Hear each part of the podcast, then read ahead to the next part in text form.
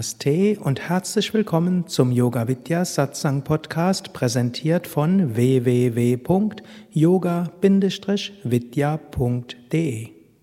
Ihr könnt alle den Satsang Samstagabend live mitverfolgen.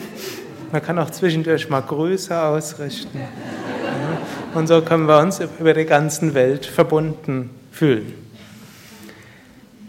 Wir können uns auf verschiedene Weise verbunden fühlen. Hm, das ist eine der schönen Dinge im Internet. Ich war ja vor kurzem in Indien und dann konnte ich zwischendurch von Indien aus so einen Blogbeitrag schreiben und dann haben das alle möglichen Leute kommentiert oder ich habe es irgendwann mal erzählt, irgendjemand ist zu spät hierher gekommen und da war niemand an der Rezeption und dann hat er jemanden telefoniert in Stuttgart und die hat dann in Facebook geguckt und hat festgestellt, irgendwo war, eine, war ein Mitarbeiter noch auf Facebook, hat ihn angechattet und dann konnte er runtergehen, um den Swami hier ins Haus reinzulassen. Also damit jemand hier ins Haus ging, musste ein Telefonat nach Stuttgart und dann Daten nach Kalifornien und dann von dort wieder zurück und so. Irgendwo ist die, das Internet auch so ein Symbol für die Verbundenheit auf anderen Ebenen. In Wahrheit sind wir ja nicht voneinander getrennt, noch nicht mal auf der körperlichen Ebene. Fängt schon damit an, wir hocken alle auf der gleichen Erde. Ja, und wir sind alle über die Erde verbunden. Zum Zweiten, wir atmen alle die gleiche Luft. Und nicht nur die gleiche Luft, wir atmen sogar dieselbe Luft. Bin auch aus der Generation stammt, wo das einen Unterschied ausgemacht hatte. Jetzt, äh, jeder von uns hat jetzt schon Moleküle in der Lunge gehabt, die jeder andere schon mal in seinem Blut hatte. Das ist eine physiologische Tatsache. Ich finde das eine schöne, äh, eine schöne Sache übrigens, auch wenn andere das vielleicht nicht ganz so schön finden. Gut, noch mehr sind wir natürlich verbunden auf der Ebene des Pranas, der Lebensenergie. Wir stehen in einem lebendigen Austausch, was man ja auch spürt, zum Beispiel in diesem schönen Satzang heute Abend. Wir sind auf schöne Weise miteinander verbunden.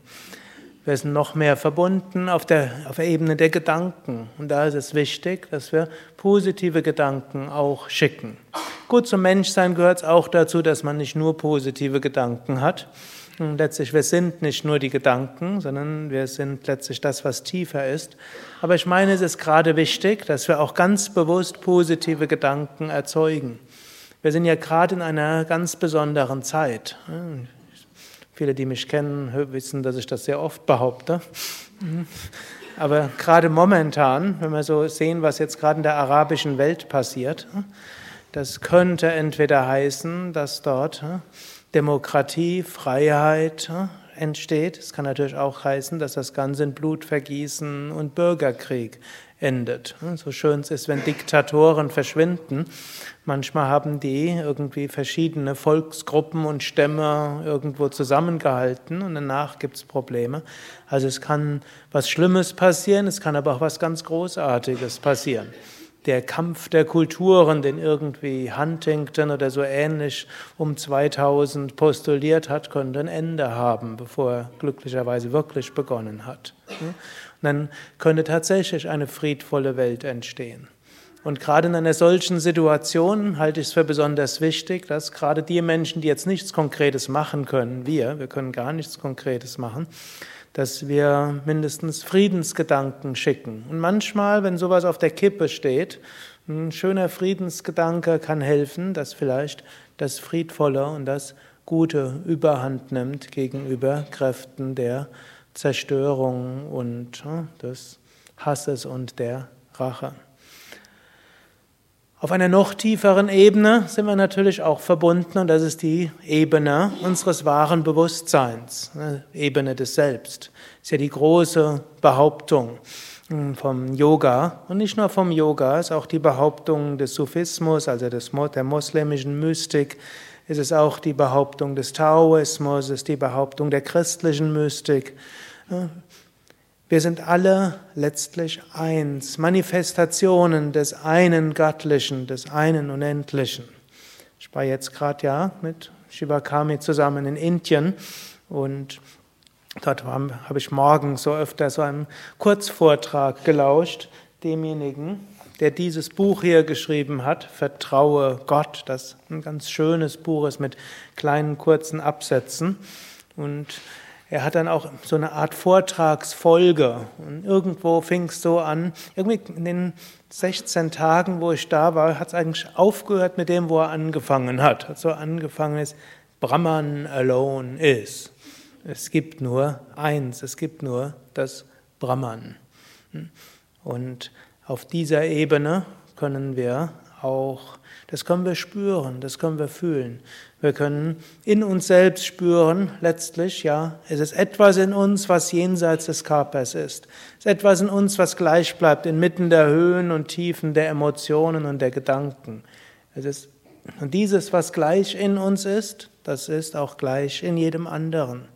Und so wie Jesus auch gesagt hat, ich bin in dir und du bist in mir, so wie es heißt dann Vedanta Aham Brahmasmi, ich bin Brahman, hm, so heißt es auch im Sophismus, Anal Hak, ich bin er, ich bin es, ich bin dieses Bewusstsein.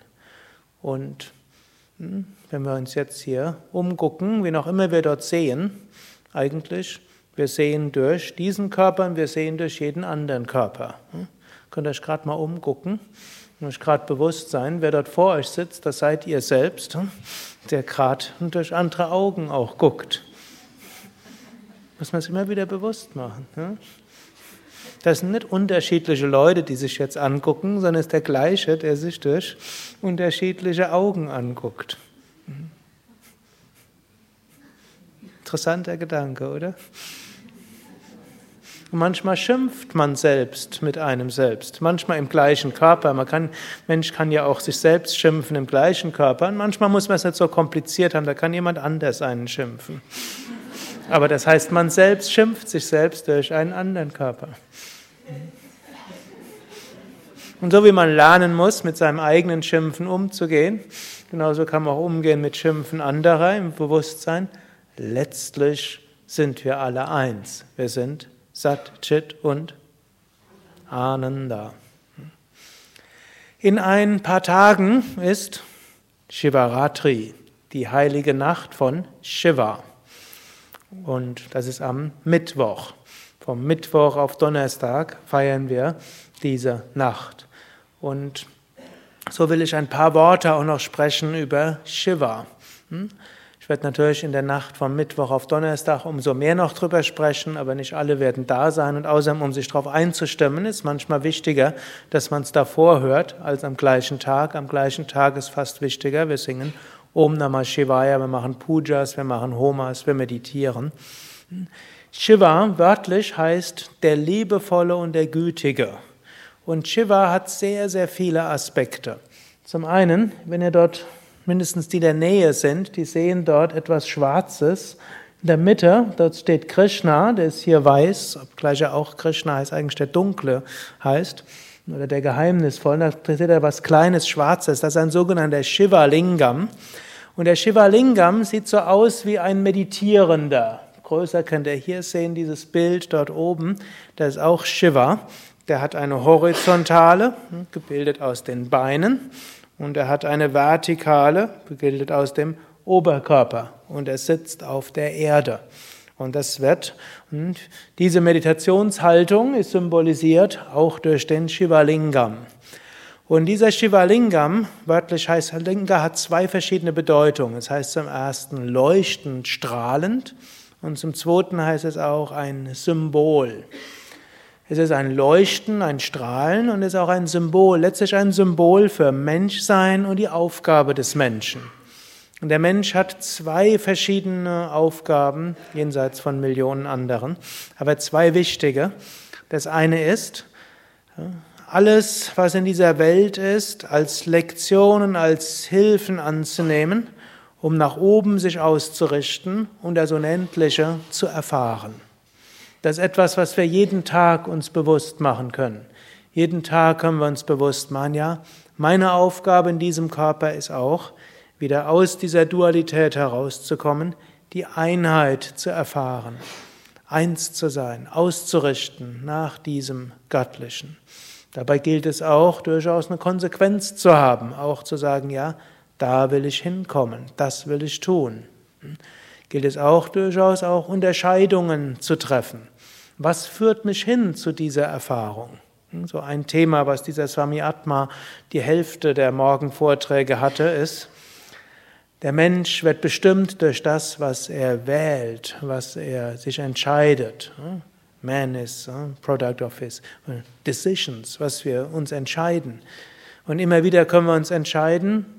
Und eine der wichtigen Entscheidungen, die wir gerade in der Katha Upanishad finden, über die Swami Atma sehr häufig dann gesprochen hatte, war die Entscheidung zwischen dem Angenehmen und dem Guten dem Normalen, dem, was unser Geist uns so einsuggeriert, was alle anderen Menschen auch machen, was irgendwo so angenehm lieblich ist und dem, was uns zu diesem Höchsten tatsächlich hinführt. Müssen wir immer wieder zwischen dazwischen entscheiden.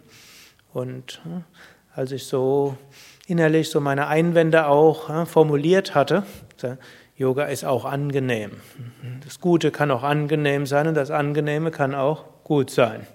Irgendwo probieren wir es ja heute in dem modernen, westlicher orientierten Yoga und letztlich auch moderner indischer Yoga. Modern, probiert das Gute auch angenehm zu machen. Ja, fängt schon an, dass ihr hier die optimalen Kissen habt, dass wir probieren, eine Temperatur zu erzeugen, die angenehm ist. Es hat zwar inzwischen Sauna-Charakter hier. Das liegt. Immerhin, wir kriegen hier eine Temperatur zustande, die höher ist als in Indien. Aber wir bemühen uns für eine angenehme Temperatur und hoffen, dass so Menschen, weil sie das angenehm finden, dann auch das Gute machen, nämlich zu meditieren und Mantras singen. Oder umgekehrt, Yoga wird so unterrichten, dass Menschen es gut und angenehm finden. Wenn man nämlich die Yogastunden nicht so machen würden, dass sie gut und angenehm wären, dann käme keiner und dann wäre die Yogaschule pleite. Also probiert man alles Mögliche schön und angenehm zu machen. Aber man verbindet, hofft dann, dass das Angenehme die Menschen zum Guten führt. Denn man macht dann nicht irgendetwas, sondern man macht schon klassisches, authentisches Yoga, auch wenn man probiert, es angenehm zu machen. Nur, der Swami Atma hatte dort diesen Einwand, irgendwann muss doch eine Wahl kommen. Man meditiert auch dann, wenn es mal nicht angenehm ist. Auch wenn das Bett vielleicht wärmer ist als draußen. Oder wenn der Geist gerade etwas anderes will. Oder wir bleiben konsequent bei unseren Entscheidungen, auch wenn das getötete Tier so wunderbar riecht. Hm? Das nennt sich dann Steak oder sonst irgendetwas. Hm? Vor kurzem hat mir irgendjemand erzählt, dass ihn manchmal das Fleisch reizen würde. Muss, hat mich, hab, muss ich nochmal lange nachdenken, ne? ob ich sowas nachvollziehen kann, wenn man über 30 Jahre Vegetarier ist. Ne? Dann man etwas sieht vor dem irgendwo auf dem Nachbarteller und weiß, da hat jemand vorher gelebt und gefühlt und der ist dafür umgebracht worden. Hm? Der letzte Gedanke, den man hat, ist diesen, der umgebracht worden ist, auch noch zu essen. Ich werde jetzt etwas radikal hier. Vor kurzem habe ich gelesen, der Durchschnittsdeutsche isst 1400 Tiere in seinem Leben. 1400 denkende und fühlende Wesen werden umgebracht, nur weil irgendwelche Leute denken, sie wollen das gerne essen. Und jemand, der längere Zeit Vegetarier ist, weiß, es ist noch nicht mal angenehm, Tiere zu essen, es ist einfach nur Unsinn. Einfach nur Wirre. So, weiß ich nicht, ob jetzt ein paar nicht mehr kommen werden. Aber es muss auch mal gesagt werden.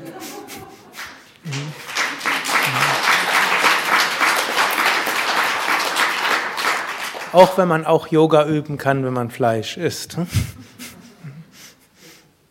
Besser man übt Yoga und isst Fleisch, als man isst Fleisch und übt keinen Yoga. Aber noch besser ist, man ist konsequent auch dort. Auch wenn es manchmal nicht so leicht ist, auch wenn man vielleicht mal vorübergehend ein bisschen komisch angeguckt wird.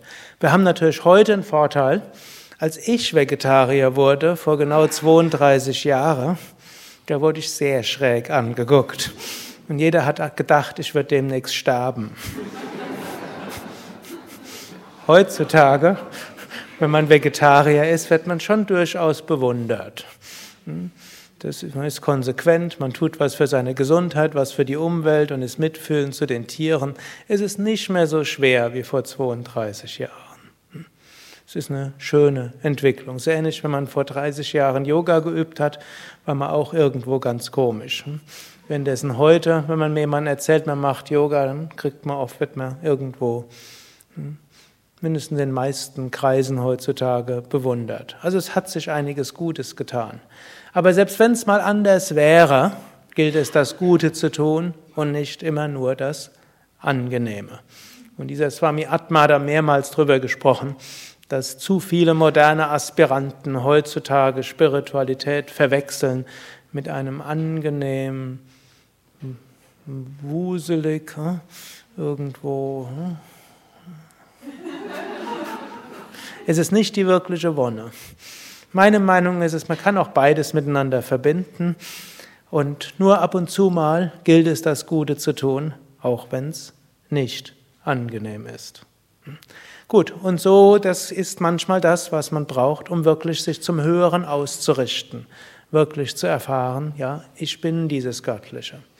Und dann gibt es aber den anderen Teil, und der andere, die zweite Aufgabe, die erste war, sich nach oben auszurichten, die andere Aufgabe ist, dieses Göttliche in die Welt hineinzubringen und diese Liebe letztlich auch zu spüren und zu erfahren und auszudrücken.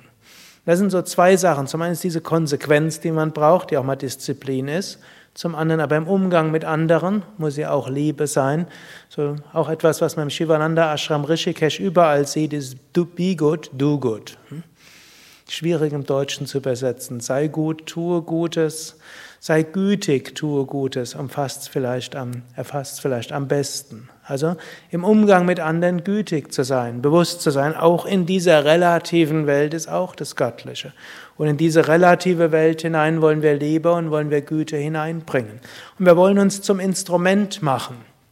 Also nicht, dass wir sagen, oh, ich muss jetzt die Welt retten. So wie der Sri Kartikeyan hat auch so etwas erzählt. So manche Menschen, die jung sind und enthusiastisch sagen, ich will die Welt retten. Dann werden sie zehn Jahre älter, sagen, die Welt ist ein bisschen groß für mich. Ich will wenigstens das Land retten. Zehn Jahre später stellen sie fest, auch das Land ist etwas groß. Wenigstens mein Ort oder die Gemeinschaft, in der ich bin. Irgendwie zehn Jahre später stellt man fest, ist auch noch ein bisschen groß. Wenigstens meine Familie. Dann stellt man fest, ist auch noch etwas zu schwierig. Wenigstens mich selbst. Bis man feststellt, auch das ist zu schwierig. Und dann können wir uns Gott hingeben und können sagen, Gott, du kannst dich um mich kümmern, du kannst dich um meine Nächsten kümmern, du kannst dich um die Welt kümmern. Wir müssen aber nicht warten, bis wir 70 sind, um das zu erfahren sondern das ist eben auch der Aspekt des Karma-Yoga. Das unterscheidet Karma-Yoga einfach nur von uneigennützigem Dienen. Gleich dazu sagen muss, uneigennütziges Dienen ist grundsätzlich gut, egal aus welchen Motiven. Es ist besser, man tut was Gutes als was Schlechtes. Es ist aber etwas wirkliches Karma-Yoga heißt, wir sind Instrument. Wir denken nicht, ich mache alles, sondern wir öffnen uns wie der Shivalingam. Wir öffnen uns nach oben, bitten darum, dass eine Kraft durch uns strömt. Wir bitten darum, dass diese positive, wunderbare Kraft sich in alle Richtungen ausdehnt. Und so fühlen wir uns verbunden. Und wir wissen auch, ich bin nicht der einzige Shivalingam, sondern jeder einzelne Mensch ist es auch. Durch jeden Mensch strömt eine Energie und eine Kraft durch. In manchen ist sie vielleicht etwas blockiert, bei manchen nur ganz schwierig zu spüren, bei manchen vielleicht verborgen, aber tief im Inneren ist jeder Mensch so wie dieser Shivalingam. So ist, wenn wir an Shivaratri denken und an Shivaratri eben auch intensive Praktiken machen, ist es auch mit dieser zweifachen Intention. Die eine Intention ist, konsequent zu sein, um zu sagen, ja, ich will an diesem Tag und dieser Nacht Disziplin üben, um mit dieser Disziplin wirklich zu spüren, hm, Shivoham, ich bin dieser Shiva, ich bin dieses Unendliche. Zum anderen aber auch, ich will mich so verbinden, dass ich danach Kraft habe, um das zu tun, was hilfreich ist, um etwas Gutes zu tun für andere, um mich verbunden zu fühlen. Gut, was macht man an Shivaratri? Zunächst mal, man fastet. Hm? Mittwoch ist normalerweise Fastentag. Ich weiß, es ist eine Woche zu früh und gerade in der rheinischen Gegend und anderen passieren vielleicht andere Sachen, mindestens am Donnerstag. Aber gut, dann ist ja auch schon Donnerstag, da kann man ja wieder essen. Aber Mittwoch heißt, man fastet. Zum Zweiten, man macht viele spirituelle Praktiken, soweit es Berufsleben zulässt. Dann man meditiert, so lange wie möglich. Und insbesondere bleibt man wach ab 20 Uhr, das ist noch einfach, idealerweise bis 4.30 Uhr am Donnerstag früh. Hm? Nachtdienst ist schon mal gut. Wenn er Fastnachtsgegend lebt, kann ja sagen, ich habe was Fastnachtsähnliches gemacht. Das kann man auch schon am Mittwoch auf Weiberfastnacht machen. Und dann am Donnerstag eventuell, wenn er die Angst hat, dort ein bisschen müde auszuschauen, in vielen Gegenden Deutschlands, ist das ein gutes Zeichen. Ihr seid dann aus Shivaratri-Gründen. Dann heißt mindestens bis Mitternacht oder noch besser mindestens bis Mitternacht und zwei Minuten. Denn Mitternacht ist immer etwas Besonderes und am besten bis 4.30 Uhr. Und es ist auch etwas, manchmal fällt es ganz leicht. Ich habe schon viele Shivaratris mitgemacht, vermutlich jetzt 31, und es dürfte jetzt das 31. sein. Und manchmal die Shivaratris gehabt, da bin ich so in die Energie reingegangen und ich hatte nicht die geringste Müdigkeit dort gehabt. Ich hatte aber auch schon Shivaratris, wo ich dann irgendwann um ein oder zwei Uhr mit großer Kraft gegen Einschlafen ankämpfen musste. Und so ist mal so und mal so. Und hier geht es nicht darum, das Angenehme zu machen, sondern das Gute. Man nimmt sich einmal vor, um für dieses Göttliche will ich wach bleiben. Andere sind wach wegen Karneval, wieder andere sind mal wach wegen Nachtwache. Also es ist möglich, eine Nacht wach zu bleiben. Also für berufliche und karnevalistische Zwecke oder für Hochzeiten von anderen oder für Polterabende oder für vieles andere sind Menschen auch nachts wach. Hm? Können wir auch mal an Shivaratri machen, mindestens bis fünf nach zwölf, noch besser bis 4.30 Uhr. Dann ist man auch einfach nicht nur wach, sondern probiert aber auch spirituelle Praktiken zu machen. Bei Nachtwache, wenn man Glück hat, ist man ja oft etwas ruhig dabei, kann man mindestens ruhig sitzen und meditieren oder wenn man dann Angst hat, dann schläft man ein, dann gehen und Om Namah Shivaya wiederholen oder was auch immer man macht, oh, das verbinden mit einem Mantra Om Namah Shivaya oder mit dieser Bewusstheit. Ich will mich einstimmen auf diese Energie und ich will vielleicht denen, mit denen ich zu tun habe, Licht und Liebe hinschicken. Ich will diese beide Ausrichtungen haben. Gut, hier werden wir ja dort drei Pujas haben, 21 Uhr, um Mitternacht und um 3.30 Uhr, glaube ich, oder 3 Uhr. Und dazwischen Geschichten erzählen und Mantras singen und meditieren und so diese Nacht mit Praktiken verbringen. Also Shivalingam ein Symbol. Steckt aber noch mehr drin. Viele von euch kennen das Symbol Shiva Nataraj, das habt ihr jetzt hier nicht, der tanzende Shiva. Vermutlich das bekannteste Symbol aus der indischen Mythologie. Tanzender Shiva in einem Feuerkranz. Symbol letztlich für die Veränderung in dieser Welt. Nichts bleibt gleich außer dem Wandel und dem höchsten Selbst. Und unter dem Shiva ist oft so ein Dämon und auf dem trampelt Shiva rum. Wir alle können diese Art von Dämon werden, wenn wir an irgendetwas zu sehr festhalten, während wir eigentlich mit diesem Tanz von Shiva mitgehen wollen. Insbesondere wenn wir verhaftet sind, wenn wir uns identifizieren, wir sagen, ich bin halt so. Oder ich will nur das und nichts anderes. Und ich bleibe. Manche, manchmal habe ich das Gefühl, Menschen, die Yoga üben, werden manchmal noch steifer als andere. Die haben nämlich mehr Power hm, und außerdem spielt es für sie immer so viel Rolle, was andere von ihnen denken und ob sie ein bisschen mehr kriegen oder nicht. Wenn sie von was überzeugt sind, dann. Hm, hm. Idealist ist noch schwieriger zu überzeugen und zu Kompromissen zu bringen als jemand anders. Macht es manchmal etwas schwierig. Umso wichtiger, dass wir uns bewusst machen, es geht nicht darum, an irgendwelchen Identifikationen festzuhalten, an Wünsche. Es gilt auch, flexibel zu sein. Natürlich, wir müssen, man darf nicht in allem flexibel sein. Jemand, der für alles offen ist, ist nicht so ganz dicht und das ist auch nicht gut.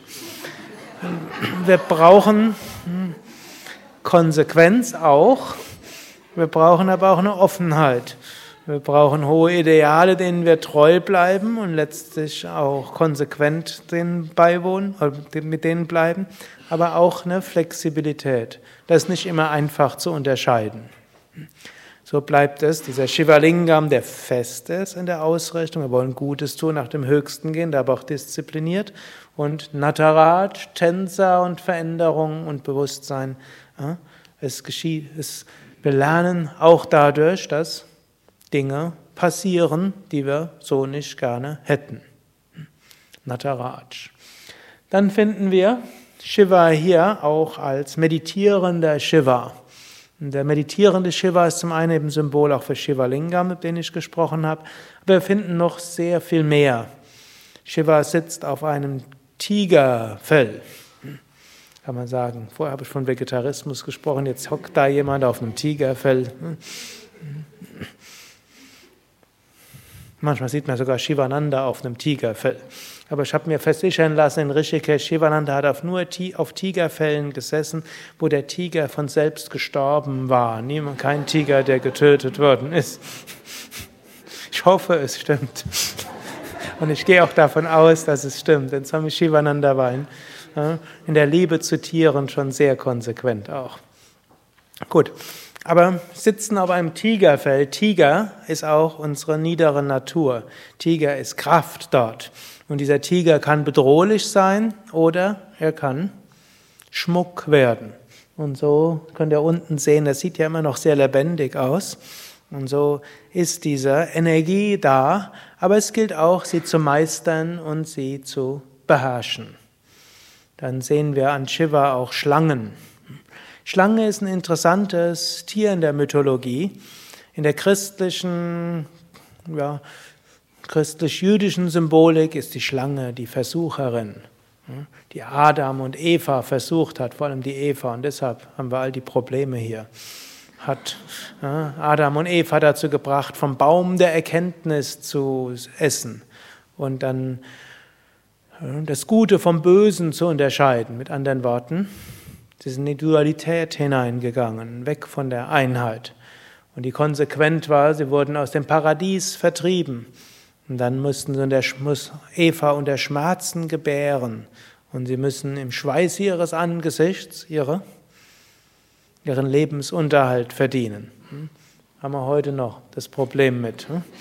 Frauen müssen auch heute unter Schmerzen gebären. Gut, manche machen es. Hm? Betäuben und Kaiserschnitt und dann ist etwas weniger schmerzhaft. Aber ob das das Bessere ist, hm? gut, es gibt Kaiserschnitt, der ist notwendig, aber hm. aber es heißt auch viel, es bezieht sich nicht nur auf die Kinder. Wir sind in dieser Welt, um etwas zu erzeugen, um etwas zu bewirken und manchmal ist das auch unter Schmerzen. Jemand, der was Großes bewirkt hat, ist nicht jemand, der immer nur das Angenehme getan hat. Ja, es ist gut, enthusiastisch zu sein, es ist gut, Energie zu haben, Freude, Liebe. Aber irgendwann muss man auch mal bereit sein, für das, was man, für das man sich engagiert, Schmerzen auf sich zu nehmen, auch Schwierigkeiten auf sich zu nehmen. Und auch im Schweiße des Angesichts, hm, nicht nur seinen Lebensunterhalt zu verdienen, sondern auch zum Höheren zu kommen.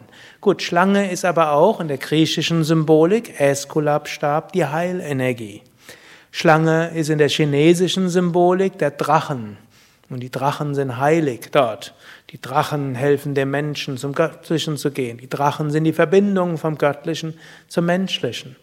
Und so auch im Kundalini-Yoga, die Schlange ist das, was uns zum Höchsten bringt, die Kundalini. Wenn sie schläft, dann sind wir im Materiellen. Ist sie erwacht, kommen wir zum Höchsten.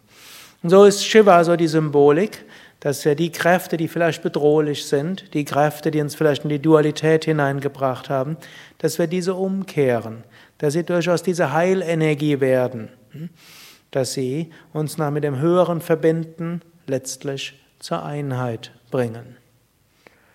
Schließlich finden wir noch sehr viel mehr Symbole von Shiva. Wenn euch das interessiert, dann seid am Mittwoch alle hier. Und Shivaratri erzähle ich noch einiges mehr. Hm, wer am Mittwoch nicht hier sein kann, dann könnt ihr auch auf unsere Internetseiten gehen und dort Shiva eingeben und dann findet ihr eine Fülle von Informationen daran. Letztlich Symbolik können wir viel erklären. Man kann aber auch einfach sagen Om Namah Shivaya und sich Shiva anschauen. Und wir können das gerade mal machen. Wer will, kann es auch mit offenen Augen machen, dabei den Shiva anschauen, Om Namah Shivaya sagen. Wer es vorzieht, kann natürlich auch die Augen schließen. Aber manchmal dieses Öffnen der Augen und dabei spüren, wie dieses Bild auf einen wirkt, während man das Mantra wiederholt, auch eine besondere Wirkung. ॐ नमः शिवाय। ॐ नमः शिवाय। ॐ नमः शिवाय। ॐ नमः शिवाय। ॐ नमः शिवाय। ॐ नमः शिवाय। ॐ नमः शिवाय। ॐ नमः शिवाय। ॐ नमः शिवाय। ॐ नमः शिवाय। ॐ नमः शिवाय। ॐ नमः शिवाय। ॐ नमः शिवाय। Om Namah Shivaya. Ein Moment Stille und fühle dich wie Shivalingam, ausgerichtet nach oben als Symbol für das Unendliche, öffnen für das Göttliche und voller Liebe und Güte in die ganze Welt als Instrument dieses Göttlichen.